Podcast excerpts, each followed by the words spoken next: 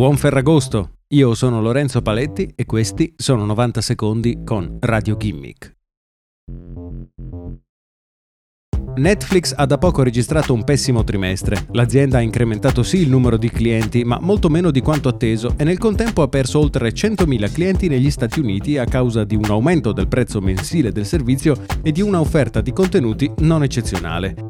Ora Disney è pronta a dare il colpo di grazia a Netflix con il suo servizio di streaming Disney Plus che dovrebbe essere inaugurato il prossimo novembre. Disney ha da poco annunciato che offrirà Disney Plus a 13 dollari al mese, includendo anche ESPN Plus, ovvero l'offerta di canali dedicati allo sport di ESPN, e Hulu Plus, il servizio di streaming di film e serie televisive già di proprietà Disney e autore, tra gli altri, di The Handmaid's Tale. Disney ha dichiarato in più occasioni di volere puntare tutto sul servizio di streaming e di stare facendo investimenti paragonabili a quelli dedicati al cinema.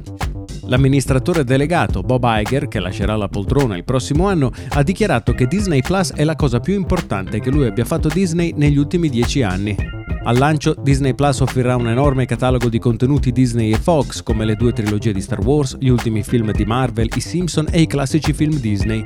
Inoltre l'azienda sta sviluppando serie TV esclusive per la piattaforma, come The Mandalorian, prodotto da John Favreau. Nel frattempo stanno scadendo i contratti tra Disney e Netflix per la condivisione dei film Disney sulla piattaforma concorrente.